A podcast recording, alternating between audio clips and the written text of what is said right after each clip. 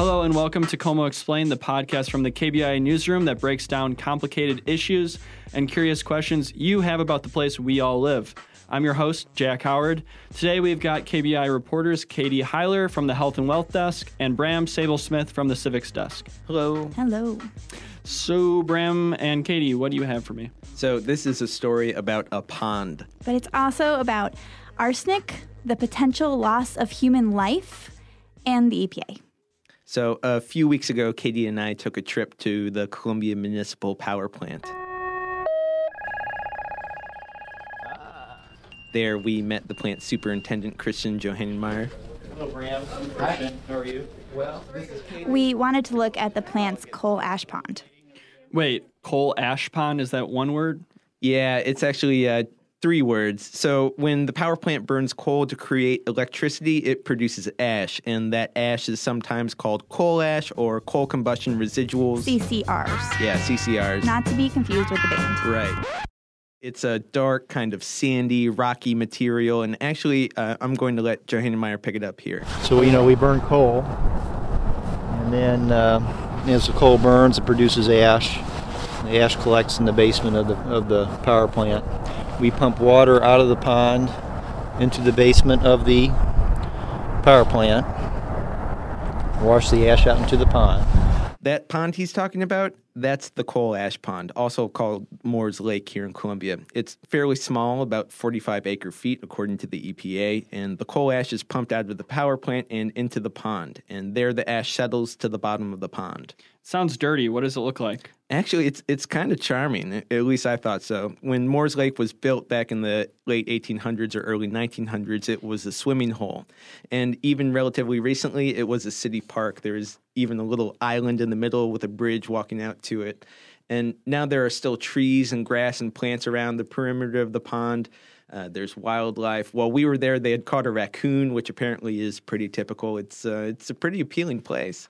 Wow, it sounds almost pleasant. Yes, but there is one big problem. What Bram didn't mention in his rosy description of the pond is the giant pile of coal ash that sits on the edge of the pond. Small omission. Yeah, once the coal ash settles to the bottom of the pond, they actually dredge it out of the water and leave it in a pile at the edge of the pond to dry out. Actually, on the day we were there, it was pretty windy. I wonder how windy. So it's pretty windy right now. I mean, can, you can see Oh the the ash is kind of getting blown off the top of that pile. And this is why we were visiting the ash pond in the first place. This is what we're here to talk about. Right now, the ash is not considered a hazardous material, which means it can sit loose in a pile while the wind blows. It means the water from the ash pond does not have to be treated before being released into the environment. It means the coal ash itself can be used to fill in roads or as a substitute for road salt during the winter. That's the way it's been since pretty much forever. But all of that could be changing this month.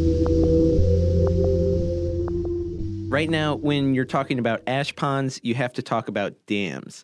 Most ash ponds have at least one side of them or one embankment that is actually a dam. And those dams came under intense scrutiny in 2008 when a dam supporting an ash pond in Tennessee it failed and spilled more than 1 billion gallons, that's billion with a B, of coal ash slurry. Coal ash slurry is basically what you call coal ash and water mixed together. Right. And so after the 2008 disaster, the EPA started inspecting the impoundments in the U.S. that are used to hold coal And as part of that initiative, in the summer of 2012, the EPA inspected Moore's Lake.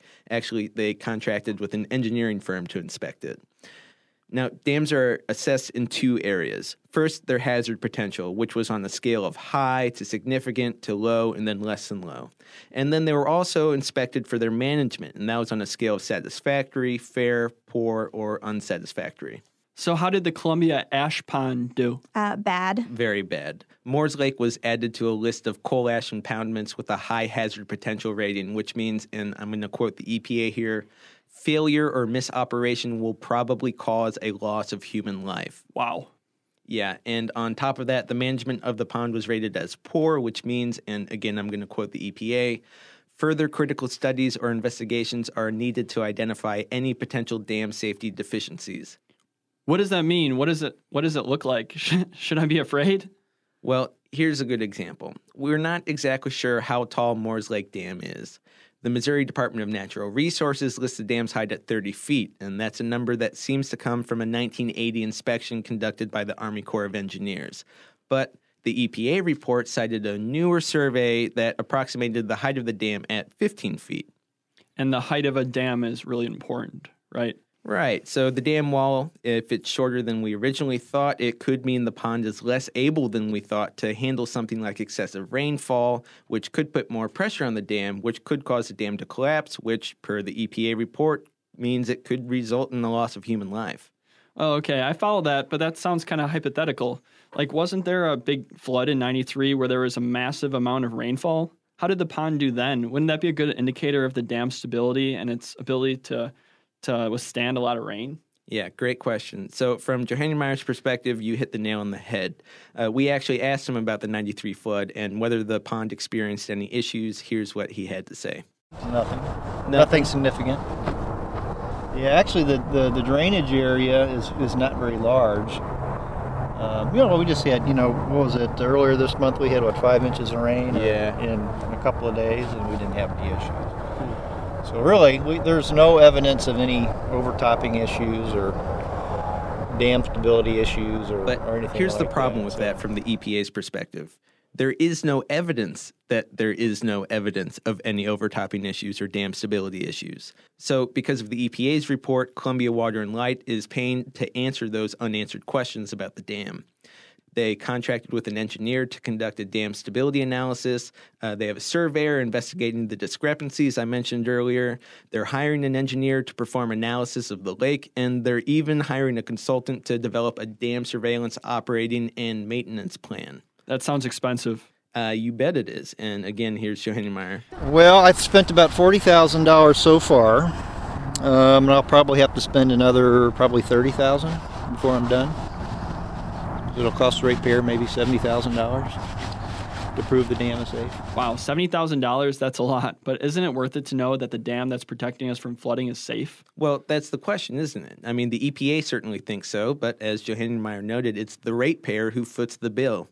I see. So the question of whether it's worth $70,000 to know if the dam is safe might be asked by the ratepayer, the Columbia residents. Right. I mean, obviously, we're already paying the money, so residents don't have the final say in the matter. But yeah, basically, it's a it's like a cost benefit thought experiment for Columbians. But to really understand the cost benefit of knowing how safe the dam is, there's something you should know about coal ash and what it contains. Jack, I'm going to play some tape for you here from my interview with Barbara Gottlieb. She's the Director for Environment and Health at Physicians for Social Responsibility.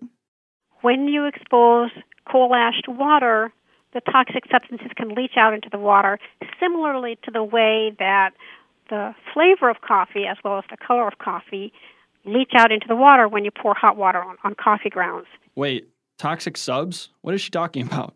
Yeah, so coal ash actually contains several heavy metals. As Barbara pointed out, the exact metals present in coal ash varies with the different types of coal, but she did list some of the more common ones. Arsenic, lead, mercury, hexavalent chromium, cadmium, and selenium. Those are um, very widespread. Now, there's another probably 10 or 12 other uh, heavy metals that might be found, but perhaps not as uniformly. Arsenic, lead, mercury? That's dangerous stuff, right? Oh, yeah. And actually, emissions of several of those metals were targeted by the Clean Air Act, which got them out of the air, but also increased their concentration in coal ash. And this is why people would say it's important to know for certain that ash ponds like Moore's Lake and their dams are safe, because coal ash and coal ash slurry contain these harmful metals. And actually, it isn't just limited to structural integrity either. Water from the lake then gets discharged into a tributary to Bear Creek, which itself flows into Perche Creek, which flows into the Missouri River, and so on. On top of that, most ash ponds now have liners, or even double liners, to prevent the slurry from leaching out of the ponds into the ground. But Moore's Lake, remember, was originally built in the late 1800s, and it was first used as an ash pond in the 1950s. So it's very old and outdates practices like protective liners. So these toxic heavy metals could be leaching into the ground. And that big pile of drying coal ash, when it gets whipped up into the wind, those metals get carried into the air where you can breathe it in. Wow, is that dangerous? It sounds dangerous. Well, you'd think so, but it actually is kind of hard to say for certain. Barbara calls it the prove it question, which is basically if coal ash is so bad, prove it. Show me a case where someone is harmed or killed due to the heavy metals in coal ash. And that question can be hard to answer. The harm that they cause may take years to show up. If you live in a community where there's um, an uncovered uh, dry coal ash deposit, um, and the wind blows, you may be inhaling cadmium.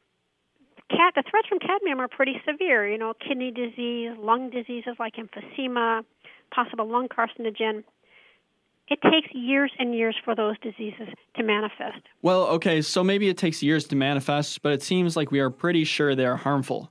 If this water is eventually going to the Missouri River, we don't want that stuff in our water, like at all. Well, not so fast. The discharge from Moores Lake is permitted by the Missouri Department of Natural Resources. MDNR. Right, MDNR. And as part of that permit, the power plant is required to test and monitor the discharge from the pond uh, for all sorts of things pH levels, oil and grease, chlorine, and heavy metals like arsenic, mercury, lead, cadmium, and all of those metals we've just been mentioning. So you're saying that the state of Missouri is essentially fine with those metals being discharged into creeks in the area? Oh, well, basically, yes. I mean, obviously, they are monitoring the levels of those metals, but yes, it is totally permissible according to the state. But that doesn't seem to make sense because aren't those metals harmful? Aren't they toxic? I feel like if we know the metals are harmful, we shouldn't allow them to be discharged, or we should at least put some sort of regulation on the amount of them. So you've stumbled onto a question the EPA is considering as we speak. Uh, in 2010, the EPA proposed a rule for the disposal of coal combustion residuals. Coal ash. Right. Actually, they proposed two rules. The first rule would regulate coal ash as a special waste under the Resource Conservation and Recovery Act of 1976. RCRA. Under this first proposal, coal ash would be regulated from its point of generation to its point of final disposal. This would include runoff controls, dust controls, it would restrict where the coal ash could be disposed, it would even create new requirements for dam safety and stability, and all of this would be federally enforced. So, coal ash would finally be considered a hazardous waste, or close to it. Whoa, so what's the second rule? The second rule is not as strict. Not at all. The second rule would create national criteria for the disposal of coal ash only, and not the generation or storage or treatment of it. And there's a second, bigger difference about the second proposed rule. And I'm going to read directly from the EPA summary. The rule would not require permits, nor could EPA enforce the requirements. Instead, states or citizens could enforce the requirements under RCRA Citizen Suit Authority, and the states could also enforce any state regulation under their independent state enforcement authority. Wait, so that means The EPA would create requirements, and states could basically take them or leave them. So those two seem pretty different. Why are there two rules? So the rules are part of a more than four year process where basically the EPA put these two proposed rules out to be discussed. They say both rules have advantages and disadvantages, and they want to make sure to choose the option with the best available data and the fullest amount of public input. And actually, the EPA is required to make its final decision by December 19th. Sure. Is there any reason they wouldn't choose the first proposed rule, though? The one with federally enforced regulations? There is actually. Uh, I'm going to play some tape from our interview with Christian Johanningmeier at Moores Lake. Um, I think EPA is under pressure to regulate coal ash to be a hazardous material, even though it, all the analysis that the industry's ever done has shown that it's not hazardous. So here's the thing the EPA has been debating whether or not to regulate coal ash for almost 27 years. They made rulings in 1988, they made a report to Congress in 1999, then another ruling in 2000, and all of them ruled that coal combustion residuals did not need to be regulated as hazardous waste. And one of the reasons they gave for that ruling was that, and I'm going to quote here no documented cases of damage to human health or the environment have been identified. So, again and again, the EPA has basically ruled that coal ash itself is not hazardous.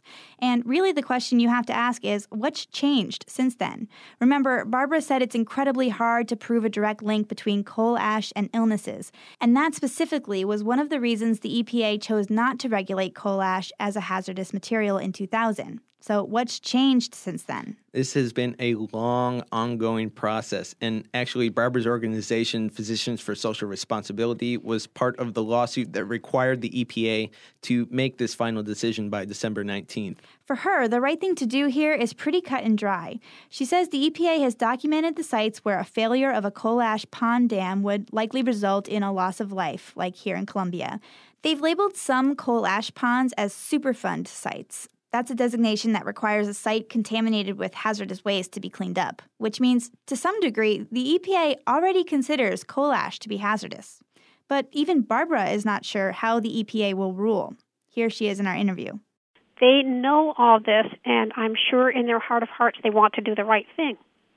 Whether in a in a very polarized country, in a place where, uh, in, in a country and at a time where environmental protection is under withering attack in the Congress, whether they will have the courage and the strength to do the right thing, I can hope, and we will see. So, I guess just because individual metals are considered hazardous doesn't necessarily mean coal ash should be considered dangerous.